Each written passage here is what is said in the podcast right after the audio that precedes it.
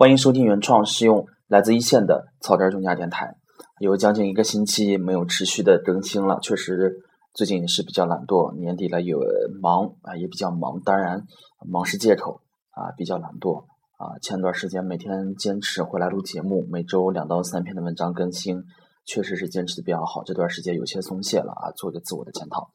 今天要和大家分享的呢，也是和业务没有太大的关系，是偶然看到了啊，之前我交流过的做自媒体比较好的，也是一个银行从业人士，在前段前几期节目当中呢，我提到过的这个叫做理财实验室啊，这是一个啊农行的一个小职员他自己运营的一个全原创的科普理财平台，大家如果感兴趣来看一下，尤其是银行从业人士，如果说有打算说是做这种自媒体的话啊，除了关注。啊，我的这个账号之外呢，也去关注一下他的。他所涉猎的范围呢，他是一个非常务实的，就是说啊，写文章也好，啊，做自己的自媒体也好，定位非常精准。然后在他的这个领域之内呢，在全国来说呢，目前是做的还是比较好的。那么前几天呢，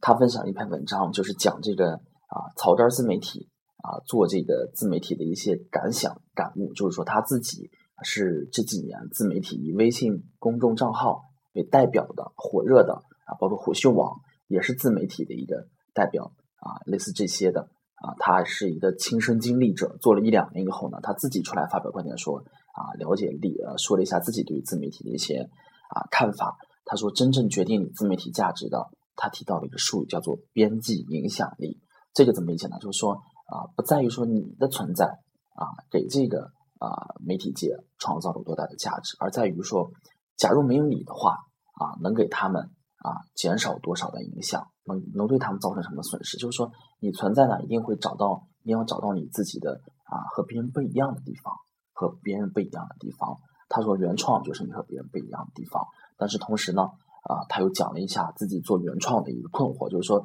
自己搞原创啊，一直坚坚持的写，发现了搞原创啊，比起复制粘贴非常痛苦。包括我现在写。原创文章也好，我一直都是全原创，包括这个草根专家的微信公众账号，现在有将近六十篇文章了啊，一字不落，从头至尾全是我的原创，非常痛苦。写一篇七八百字的文章啊，灵感来了啊，半个小时到一个一个小时，没有灵感了，去熬四五个小时写不出来，那是非常正常的，非常非常正常的。但是会发现你自己耗尽脑力去啊导出来的原创文章啊，在你这里没火，别人啊 copy 一下啊，别人 copy 一下。就把它拿走了啊，然后获得的阅读量啊，而且还比你的这个阅读量还高。你当时心里怎么想？而且这些人呢啊，叫做摘编号，他自己说摘编号就是编辑啊，摘抄啊，比你原创啊更火一些啊。在我很早以前呢，看到一个网站叫做金融行业啊，也是一个微信公众账号，他每天要做的呢，就是说把各大网站上啊金融关于金融关于银行的头条啊放到微信公众账号上，非常轻松，对吧？就是 copy。然后我现在。我看阅读量也非常非常的高，一条啊微信文章数万的阅读量啊。虽然说我预测它是不长久的，但是就目前的这个微信对于版权的保护，对于这些的管制来说呢，啊，往往就是说啊有一种啊最红火的是他们啊，反而对这些真正的原创的埋头苦干的人呢造成了影响。所以他说呢，他第二个论点呢就是搞原创不如搞摘编的。那么第三个呢就是说。啊，持续啊，对于这个持续的一个原创能力产生了质疑。我们就像我一样啊，也我相信大部分的啊，我们叫做自媒体，搞自媒体，自媒体有大有小。其实我这也叫自媒体啊，也所有的搞这些自媒体的人呢，一一开始呢啊，大部分都是出于热情，出于热情，出于激情，觉得很新鲜，或者说恰巧啊，有某个话题、某个事件自己感兴趣啊，连着写了他几篇文章。啊，像我还是比较有韧性的，连着写了将近一年半的时间。但是越写呢，就发现自己的啊灵感是有限的，精力是有限的啊。比起那些专业的运营的媒体呢，还是要差很多。无论是你更新的频率，还是更新的质量，我说我没有办法。当时我给自己说定规则，说每周每周最少两到三篇的文章，包括你加这个维米迪尔自媒体联盟的时候，他要求你每周最少的两到三篇的文章。你要是说我能写了两到三篇文章吗？还可以写，但是我能持续的每周更新两到三篇吗？两到三篇篇是什么概念？就是说我每每周五天啊，周六日因为我实在是腾不出时间，每周的五天啊，刨去啊有偶然的啊请客吃饭、聚会、开会几乎每天晚上都要回来拿出一一到两个小时时间来做这个事情，而且这个事情在目前来说呢，啊，它是没有报酬的。你想一下它其中的难度，这还说不说你具备具备啊具不具备这个能力啊，写的内容怎么样？你每天就要投入这么多时间去做这个事情。我坚持这么长时间，确实也是啊付出的啊还算多一些。那比起就是说啊真正的我们看到的啊网络上这些比较知名的自媒体，像这个最著名的逻辑思维，他是有一帮人在做啊，不是说这个老罗一个人他自己每天去找素材啊自己去录，不是，还有专业的编辑帮他写故事找素材。有专业的人在录，有专业的人帮他在媒体上、渠道上进行推广，他只是其中的一环。他是啊，为什么能做这么好？团队啊，在做这个事情。所以说呢，康明在这里头呢，也讲到了，说是啊，一个人干不过一个团队，一个人去运营一个账号。像当年郑渊洁写这个动画大王，连着一个人写了二十年，那确实是奇才啊！不仅仅是奇才，那也是非常坚韧啊，有愚公的精神，愚公的魄力。啊，还有天才般的能力，所以说呢，他第三个论点就是说，一个人干不过一个团队，确实是不能持续的去运营啊。再者呢，就是说啊，草根儿，草根媒体、自媒体呢，啊，草根是一个标签，就是说啊，虽然说自媒体的门槛比较低，又是以微信公众账号出来以后，啊，现在数据统计说，基本上就是说每六个人里头就一个人要开公众账号，就后来就发现说，哎，就是说影响力着实有限，虽然说。这个账号是谁都能开，但是影响力啊是不行的。你发出这篇文章，统计了一下，平均阅读率有百分之五，对吧？最优秀、最优秀的账号能达到百分之二十，还是这么多的资源给推上去，百分之二十的阅读率，平均下来有百分之五。那么中间差一段，最近几最近一段时间呢，我写的这些十篇文章呢，平均的阅读率都超过了百分之二十，是因为我写的原创的心得特别的火，我也比较高兴。所以说呢，在这里呢，康宁就。把自媒体的这个未来的走势呢，他做了自己的判断。核心一点思想呢，就是说你要体现出你的价值，而且呢，你要不要追求绝对的影响力，你要追求一个相对的影响力。那么我自己做草根专家呢，当时做的时候呢，啊，确实也考虑到了这个问题。所以说呢，我为什么叫啊草根呢？因为我知道我作为一个草根啊，我的我没有绝对的话语权，我又没有那么大的影响力啊。你让我去谈中国的经济，谈银行业的发展。啊，我其实假若我具备这个分析能力，也没人相信我，对吧？啊，我说的再天花乱坠啊，我真是，即使我能预测到啊，我假如说我预测到零八年经济危机，我站出来说我预测到了，啊，也没有人会去相信你，不具备这个话语权，不具备这个啊这个啊影响力。所以说呢，当时我就两个字啊，把这个我的账号的啊这个定位就定死了，草根两个字，就是说我所谈到的一切的话题，我所写的所有的内容呢。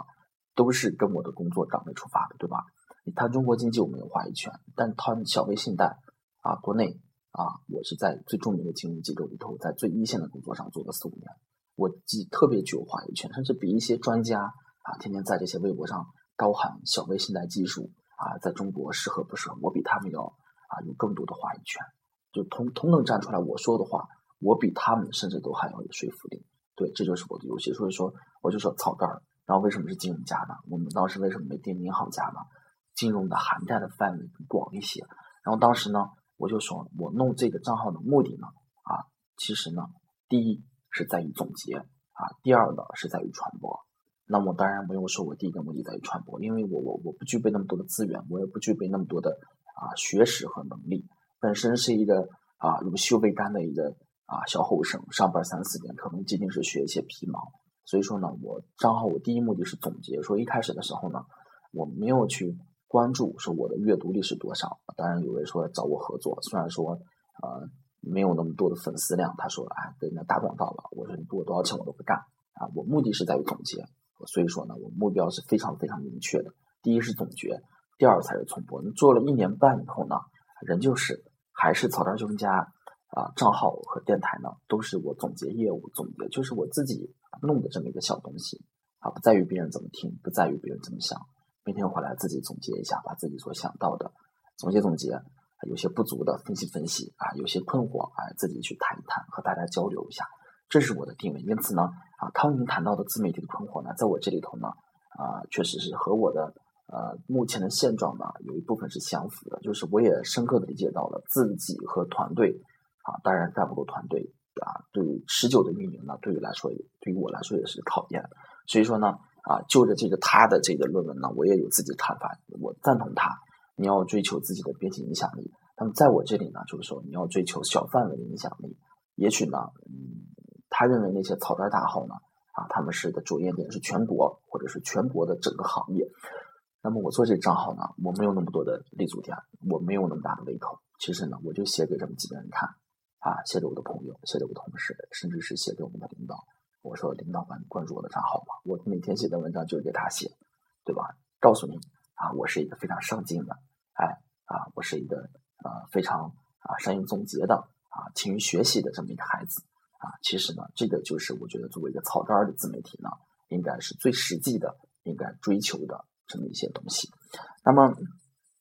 还有一部分原因呢，说为什么自媒体这么火呢？一部分本身它的啊要求的条件比较低，另一方面呢还是。啊，网就是业界，就是说搞这些自媒体的人的吹捧，总感觉好像说啊，一个人啊，现在网上最流行的这个啊，那个叫什么马什么，就是大学的一个女生，然后毕业以后去卖这个啊，卖情趣用品啊，这些啊，类似这些人，他们好像就感觉说，一个小青年啊，闹公众账号，或者说闹个什么自媒体，开个微博啊，说两句出格的话啊，闹点这个。新鲜的、叛逆的，就感觉一下子能出名了。确实是啊，他们把这个风气给炒作起来。但是我们到最终才发现，现在自媒体能做得好的这些人呢，啊，背景都非常深厚，都是从传统媒体啊脱离出来的。就像我觉得最近这段时间，我关注这个写这个《激荡三十年》的这个啊，这个吴姓吴的这个吴永波啊，对吧？他开微信公众账号一百多天的时间啊，账号粉丝就突破二十多万，为什么？啊，是他新账号弄得好吗？不是，有旧品牌的一个号召力。逻辑思维为什么影响力这么大？啊，他在传统媒体，在中央电视台做的时候，他就是编辑，他就是制片人，就是闹得好。像这些其他的，他们就好比啊梁山好汉，对吧？一说可能是啊草莽啊，可能是粗鲁的草莽。但是你发现呢？啊，那排名前三十六的，你去探探他们的背景，大部分都是以前朝廷的人，对吧？再看他们新中国成立，说我党啊，总感觉好像都是啊，昨天还在种地呢啊，然后一下子拿起枪就当上国家主席了。但是你去探探他们的背景，都非常硬啊，国外留学回来的啊，都是大学在六七十年前大学本科以上这种级别的啊，甚至是留学回来的，他们在领导革命。那么在媒体的自媒体当中呢，也是表面上看啊，感觉好是啊一群和传统媒体格格不入的啊草莽英雄，实际上呢。背景都非常的雄啊深厚啊，资源非常广，人脉非常广，最起码有绝对的一个原创能力。而且大部分现在搞自媒体的，且不说你不是说最大的问题在于这个没没有资源、没有人脉，最重要的啊一个致命的问题就在于啊你这个原创能力、写作能力确实是令人堪忧啊。这么多人看，这么多人写，确实啊写写写到最后一天是一开始是一天写三篇，后来是三天写一篇，后来是三个月写一篇，再到后来。啊，整个整成新闻笔摘糙了，再到后来就不就不更新了，基本上是这样。所以说呢，啊，就基于的这些判断以后呢，我我对自媒体的这些看法呢，和康宁对于自媒体看法呢，啊，是基本是一致的。就是说，啊，如果说你下决心要想做一个自媒体的话，啊，第一步呢，啊，首先你要有一个精准的定位，就是说，为什么我要做这个自媒体？那么我能为这个自媒体投入多投入多大的时间精力？那么我的听众是谁？然后你完全可以从理论上去分析一下，我能够持续的去运营多长时间，然后再考虑一下我的成本啊，我的目的在哪里？然后呢，啊，你再去想一下，我到底是为哪哪些？我的目的在哪里？首先是定位，然后是我的目的。如果说是你一个啊从来没有传统媒体从业的一个经验，你就要导这个东西呢，期望着说一下子一夜成名啊，那是简直是痴心妄想。那是不可能的。你不具备资源，不具备渠道啊，不具备影响力啊，那简直比中五百万还要难。所以说呢，啊，自媒体做账号也好，包括我做这个励志电台也好啊，需要欠缺的东西有很多啊。你得首先你闹得好，你首先你得说得好，然后你还得具备一定的影响力啊，而且你还得有渠道、有资源啊，你才能赶到首页里头。如果说你这些不具备的话，想往那个首页上冲。啊，虽然说励志电台有推荐机制，有这个新进主播机制，但是还是非常非常困难的。那么这个呢，就是我对于这个啊这篇文章的一个全部内容，对于自媒体的一个定位，对于自媒体的一个走向，我自己的一个分析啊。所以说呢，呃，还是那句话，就是说明确定位，明确目的，考虑好了，然后把它坚持下去啊，应该是有一些收获的。谢谢大家。